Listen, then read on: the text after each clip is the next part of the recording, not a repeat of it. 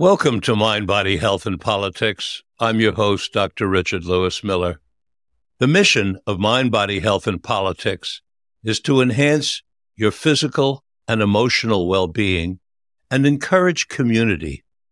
I say encourage community because I believe that living in community is the richest, most effective, and healthiest way for we human beings to live. We are basically tribal animals. We enjoy being together. We enjoy doing all kinds of things together, from sewing circles to poker games to watching football games to going to theater together. One thing we love doing together is eating. We love getting together in either small or even large circles and eating together. Human beings are basically cooperative, collaborative animals. However, we must always remain aware that there are a small percentage of us who are very different, extremely different. These people are predators and dominators. These are people who, rather than have us be citizens, would have us be subjects. You can go back in history and see them in the, in the, going back to ancient Egypt, where 1%, the pharaohs, ruled 99% of the population. You can move forward in history, whether you want to go to Genghis Khan, whether you want to go to uh, Caesar, who ended the experiment with republic in ancient Rome and turned it into an empire. Going forward, jumping a lot forward, there's Napoleon, uh, there's Mussolini. There's Hitler. Nowadays, there's Bolsonaro and Trump. These are all people who would prefer to be dictatorial, to be tyrants. That's what they're comfortable with. They believe that the strongest, most powerful should rule the rest of us. But that's not the way the rest of us feel. When we overthrew King George and when we overthrew domination by the church. Remember, the kings ruled in cooperation with the church by what was called divine right, divine right of kings. They were placed there by God. So when we had our revolution, we went against not only the king, but we went against the church. But what we did accomplish was we became citizens in an experiment that we're still experimenting with called a democracy and a republic a democracy, one person, one vote, a republic. We're all equal before the law. But we don't have that forever, folks. That's something we must maintain, we must be aware of, and we must get out and vote in order to make sure that we keep our democracy and our republic. In the words of one of my great heroes, Thomas Jefferson, eternal vigilance is the price of liberty. Today on Mind, Body, Health, and Politics, it's my privilege to have with us Sean Lawlor. I think Sean's coming to us from Fort Collins, Colorado. Is that right, Sean? Yeah, that's right, Richard. Uh huh. Welcome to Mind, yep. Body, Health, and Politics, Sean. Thank you. Thanks for having me here. It's really, really nice to be talking to you. So tell us, what's on your radar screen nowadays, Sean? What's filling up your consciousness? Yeah, that's a that's a big question. Well, I think I would start with, you know, as you were talking just there and giving that very interesting introduction about the power of the kind of power hungry, tyrannical folks, um, talking about King George and the divine right of the king made me think of the mentality of the colonists for and in relation to the expansionism and treatment of some of the indigenous, well, the indigenous people of North America and through the idea of manifest destiny. And it was just kind of interesting to think of it as a continuation in some respects of that directed toward others. And, and that's just been really heavy on my mind lately. Just learning about more about the history of the treatment of the indigenous people of North America, particularly at this point, which essentially sprung from being really involved in the psychedelic world and, um, you know, having these conversations pop up a lot. And I'm working, I'm working on finishing my book, my first book. It's going through the copy edit and yeah, just, I just writing about peyote in particular and, um, kind of the conflicts surrounding it in the psychedelic world now. Um, yes. Kind of propelled me to learn more. Your book is called Psychedelic Revival, as I recall. That's right. Yeah. Yes. Mm-hmm. And so what you're noticing as you do your research is the connection between psychedelics and colonialism on, on how we treated people and we treated them in relation to their use of certain substances. Is that right? Yeah, that's definitely, that was kind of the, the entry point was learning about the treatment of people and their use of peyote in particular. Yes. Well, I share that with you, Sean, because through my research and use of psychedelics over the years, the three great stains on the American character have really presented themselves to me very strongly. How, how we've treated the indigenous people, how we've treated people of color, and how we've treated women. Those to me are the three great stains on our character. And, mm. uh, and, and the, the eradication of the, indi- almost eradication, I should say, they're not completely eradicated, but we more than decimated the uh, the American Indians, haven't we? Yeah, yeah, absolutely. And uh, have you read um, "Bury My Heart at Wounded Knee"? A long time ago, yes. Yeah, I'm experiencing that for the first time, and just some of the details of what you're talking about are pretty uh, heavily affecting yeah. I'm I'm yeah. I'm much more familiar with what we did here in California where we rounded up 10 different tribes and marched them all to one place in Northern California called Covelo. And we basically told these tribes to uh, live together. And that was about a hundred years ago. And they're still living together, but it would be like taking distant strangers uh, from 10 different states in the Union and just marching them somewhere and saying, now all live together, whether you like it or not. It was a, a heinous thing to do. I gather, though, that some of this, this um, education is coming to you through your study of psychedelics. And tell us, uh, Absolutely. Yeah. How did you begin? What, what, what brought you into studying and being involved with the psychedelic culture, Sean? Yeah. It probably roots back to my first personal experience, which was when I was 21. I'm 35 now, so it's been a bit. And that was an experience of psilocybin mushrooms with some friends. And it was just amazing just an amazing day being outside while I was abroad in Australia and doing a, uh, th- there's just a connection between travel and kind of opening my eyes to see more of the moment and be more in the moment and uh, more authenticity, which means a lot to me. And that's right when I started writing as well. And so, uh, I was, I just was fascinated with them. I was fascinated with psychedelic history. And, you know, as my life went here and there over the next decade, more or less, uh, I was always still interested in psychedelics, but just was not aware of all that was happening at that time more behind the scenes, but with the research and psychedelic assisted therapy and, you know, even just the deep traditions of plant medicine use it was kind of off my radar. And I, then I started to learn about it through podcasts, actually. And at the time, I was really looking to start energizing my writing career. And, um, there was a local paper or sorry, a local little magazine in Boulder that was publishing some stories about psychedelics. And so I started pitching some and, uh, that led me to a clinic in Fort Collins that is a, a MAPS MDMA therapy research site. So interviewed the principal investigator there. And,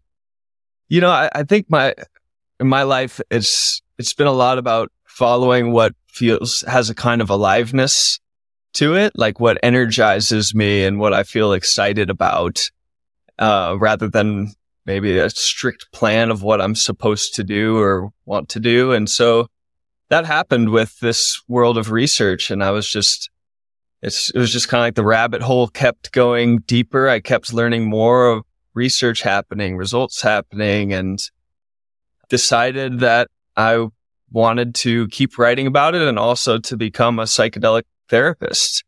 And so I uh, applied and enrolled in Naropa University's program, their uh, master's program in mindfulness based transpersonal counseling. And uh, have just kind of continued to learn more throughout that. And uh, I finished that and I'm doing the work now, getting working as a ketamine assisted therapist. So your first experience, as I understand it, was with uh, psilocybin about 14 years ago.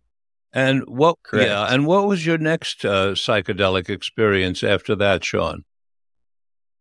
It was uh, also psilocybin. It was a couple weeks later, and it was what was left of that. And it was at a uh, for a Simon and Garfunkel concert, which was kind of like the most amazing music. I, I just I just loved them, and uh, it was probably not that much more than a microdose looking back, but I didn't know at the time. Mhm. And uh, yeah, yeah, I don't know if I'd go as far as to call it a mystical experience, but it was certainly an emotional breakthrough experience. And and then after that, it was um, LSD.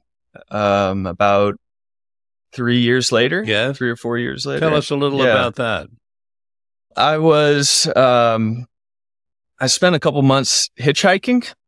And so I was hitchhiking around in, um, California and I ended up kind of reconnecting with a person, a guy I knew in college and he was traveling in an RV with some friends and so we ended up in Berkeley, California and everyone ba- basically ended up acquiring some and uh, one of these these guys and I went to Lake Tahoe and hadn't I we both had experienced mushrooms several times but uh, not LSD and we camped and each took two hits of what we had acquired and um it was incredible. It was amazing.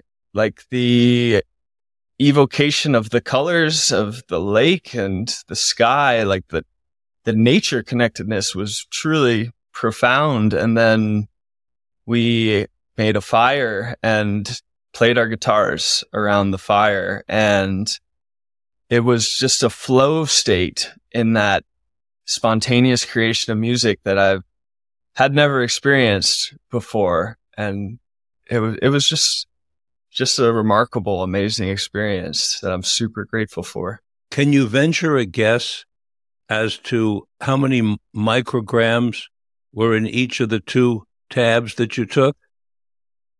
Yeah, I would, I would venture a guess that it was probably about 75 or so Each. Each. Yeah. So you took about 150. I would, uh, I'd estimate Yeah. that 150 to 200 probably. Enough to get colors changing and to feel in the flow, but not, not quite enough to have ego dissolution. Correct. Right. That's yeah. the- there was not, not ego dissolution. No, that's the next stage up. yeah. You need, right. you need at least 250 or 300 for ego dissolution. Yeah, you know, I, I've never had that experience on LSD, I have to say. Well, you you have that wonderful experience ahead of you uh, sometime. oh, thank you. Yeah, it's nice. It's uh, it's it's fascinating and almost uh, indescribable, uh, but it's uh, it's I have found it a uh, very beneficial.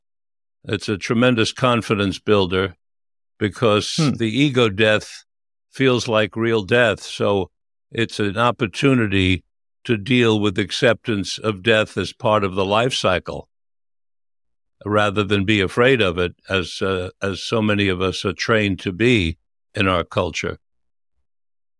And was that difficult to reach that level of acceptance when you had that experience for the first time? In a way, there isn't much option. You you either fight if if you take enough of the medicine, you get to that point of ego dissolution where you where you either fight it and have a real terrible time because the the, the medicine is so powerful, or you just accept it and lay back and let it happen. And since I knew in advance and had read about it, and I think so many people do, nowadays I would hope that the guides prepare people for that. So when it when you feel it coming on, uh, you recognize that you're not really dying. When I took it for the first time, a very large dose, it was in 1965 and I, I knew something about ego death, having read you know books about it, but I was it still felt to me uh, like I was really dying, and I just uh, had to let go, and of course I came out the other side, and I'm still here, but it it, it felt extremely real, but again it was extreme also powerfully beneficial. Uh, in terms of, of that uh, end of life transition, which, as you know, people are now using psychedelics for end of life uh, transitioning with anxiety and depression. I want to come come to something that really was uh, uh, instrumental in arranging this interview, and that is that you've written a, an important article about the adverse effects of psychedelics. And we've been talking in the last few minutes about how we both have benefited uh, from psychedelics. Uh, please tell us and go into some detail about your article on adverse effects. Sure. Yeah. Just a just a quick bit of context, I guess, would be that you know I, I was coming from these more very positive, beneficial experiences and entering this world of the psychedelic research, and there was a certain point, I guess, of learning more about it and starting to feel like I was hearing more about what sounds like kind of a shadow of this world, things that are not talked about or not acknowledged and uh, maybe some kind of thin narratives of what psychedelics do that felt kind of agenda driven, politically motivated. And there's there was some phenomenon that seemed to show up in people of um, myself included of at, at times of like a tendency to um, avoid certain things that could potentially make them look bad as individuals or a trend of an organization that could make that organization look bad. And just these examples of some pretty nasty harms being done in underground, typically underground, uh, kind of capacities, but uh, also above ground. And so I learned about the concept of spiritual bypassing, and that just really resonated with me. This concept of using spiritual practice as a me- as a, a tool for avoidance, like to meditate in order to kind of section off something that's painful rather than actually working with it and kind of integrating it and forming a new ego structure kind of that is good at doing that and bypassing and walling, walling things out. And so with psychedelics, there's such a mentality of like psychedelics make you, make people a better, per, better people, like in general. Psychedelics make you more aware. Psychedelics are like you know, reaching, uh, like en- enlightenment suddenly and then being back down at the bottom of the hill, like 10 years of meditation in one go. And it just doesn't feel like the full picture to me, nor does it feel all inclusive, those kinds of mentalities. And I've seen and heard of people who have taken psychedelics and plant medicines to a kind of extreme and become highly destabilized and um, kind of lose touch with with any kind of could be considered consensus reality, like in a pretty broad use usage of that term, and who don't come out of it or who um, just basically, basically things that contrast those those narratives. And so, yeah, I just wrote an article about. Let, let me interrupt you for one moment, Sean. And of course, Richard. thank you. Yeah. Do you have more information about these specific cases? Were you able to follow up on any of them and have any specifics, like on what they took, how much they took, what happened to them, what happened to them afterwards, how long the negative effects lasted? Do you have anything on that, or was it more like uh, Tom information, you know, coming through through the through the uh, TomTom system?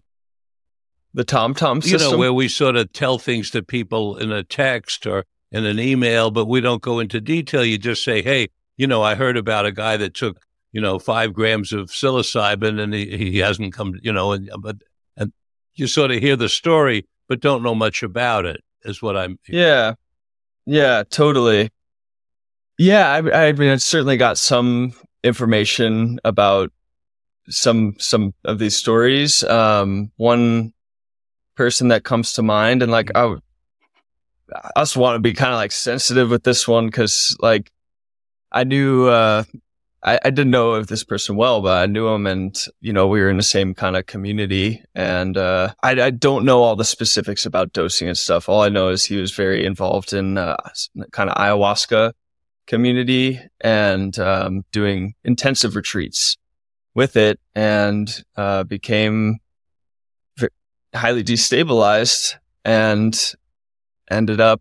I don't, I don't want to actually say that the details of like what happened, but he died due to kind of living in a perpetual hallucination that but like I said, I don't know yeah. how many times in a row he drank it. I don't know. Let me this or that. Let me let me let me give you a little help here.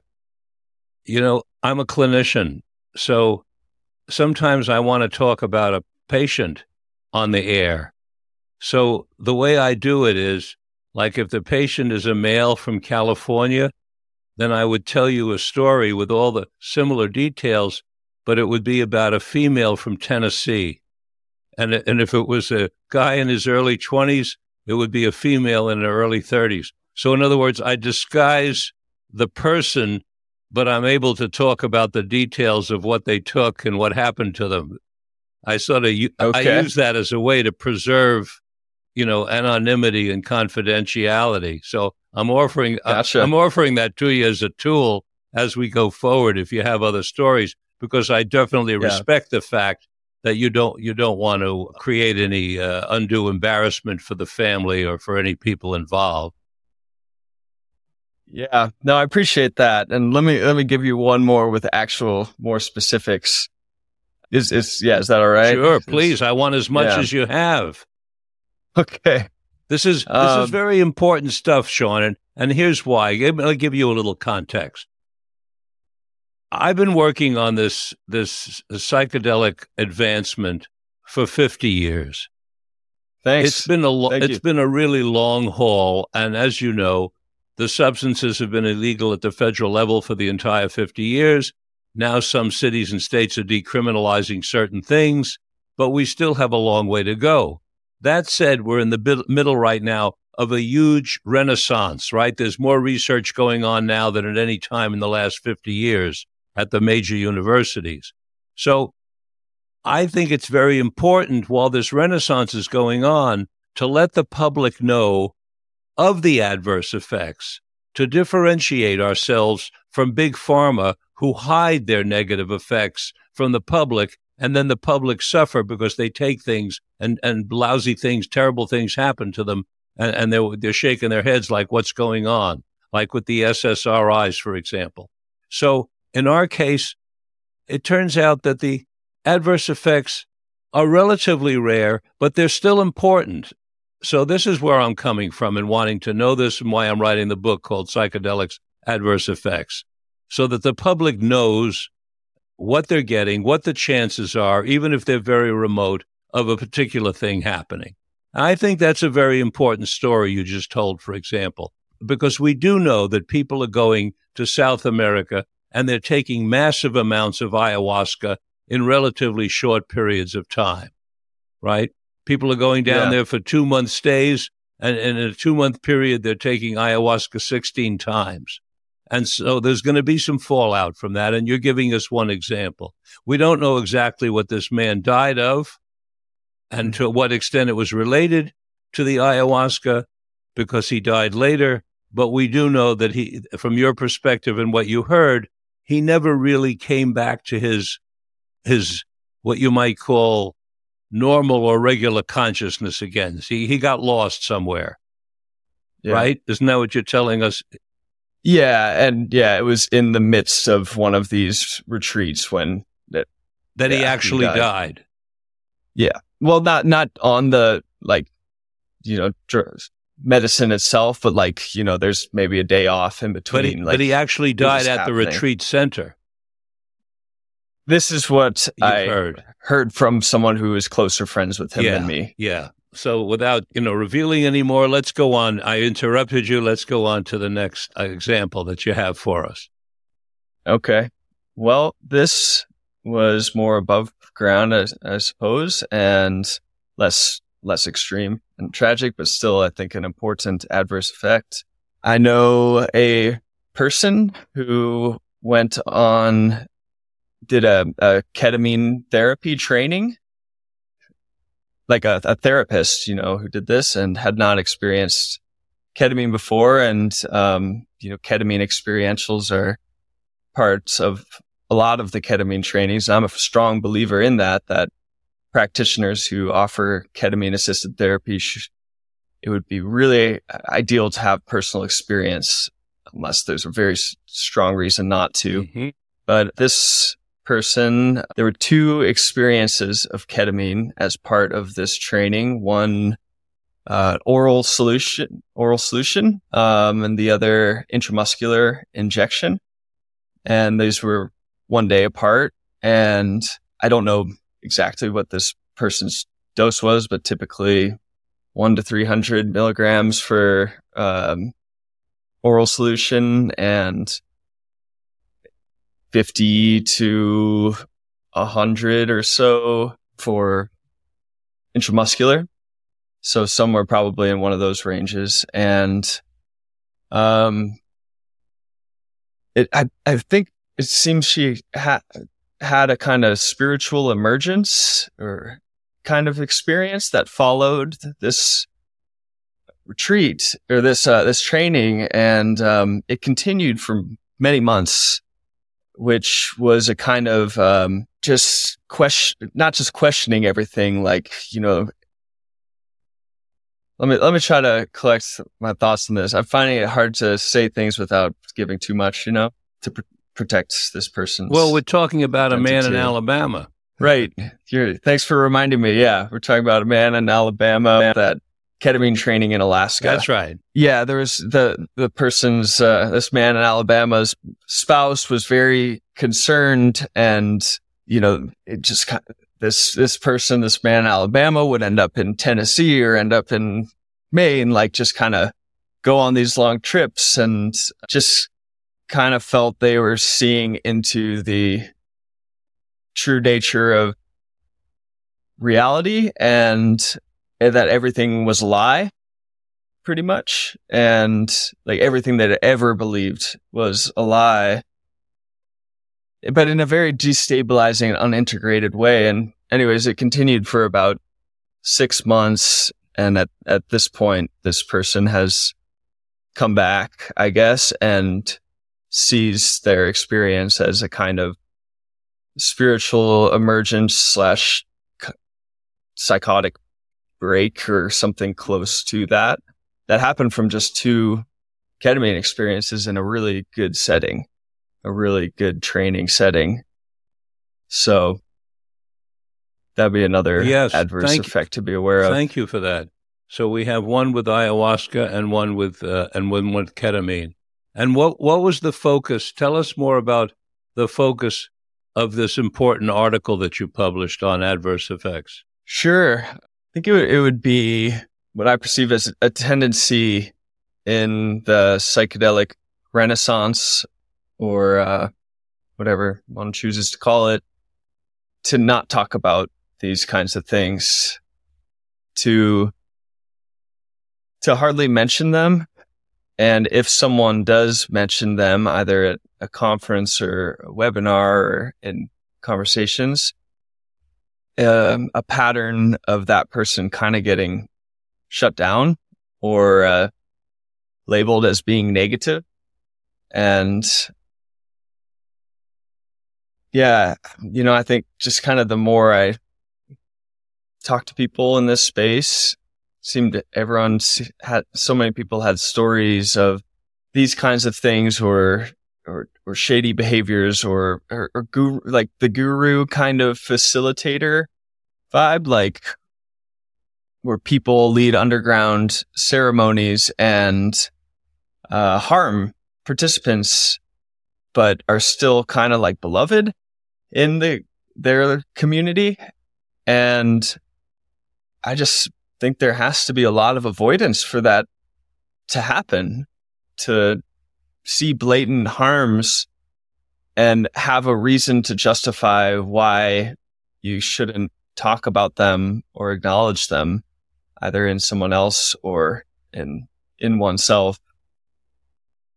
Yeah, I, I tend to. Uh, I, I, studied philosophy when I was an undergrad, so you know, I, I if I'm speaking kind of vaguely and far out, that's just kind of how my mind tends to work.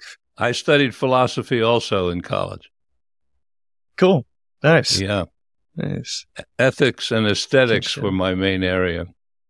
Um, aesthetics. Uh, I, I, had a class on aesthetics actually in my when I took mushrooms for the first time. It was very impactful. So, in your article where you're talking about how people are not talking about the adverse effects, and your the article was published, I I certainly caught my attention. Did it catch the attention of others? Are you getting some, uh, you know, some play from it? People asking questions, raising issues. You know what's kind of interesting is that article actually got published at Psychedelics Today uh, about a year and a half to two years ago, mm-hmm. and they it got some interest, I guess, like people people were set writing comments and stuff like that, but it didn't seem to like strike much. And then they republished it kind of like a couple, like a month ago or whatever, when you and I got in touch. Right. And it was, it was, there was a lot more happening with that, like more people reaching out to me, more comments on the posts, it seemed. It, it was like it, I don't know, uh, struck more in that moment than it did two years ago. What do you see as the future for this? Do you think this is we're going to start talking more and more about the adverse effects, or will there be bulletin boards or forums or some place where people can talk openly without necessarily revealing themselves?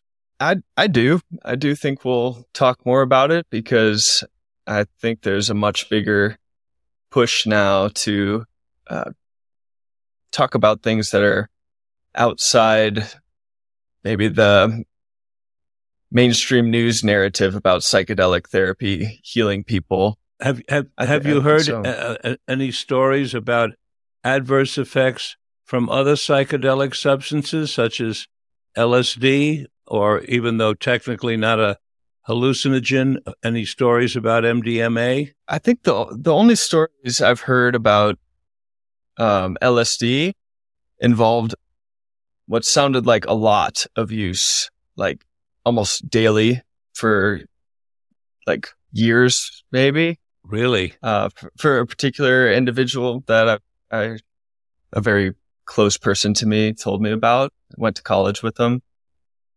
Um, almost daily use, huh?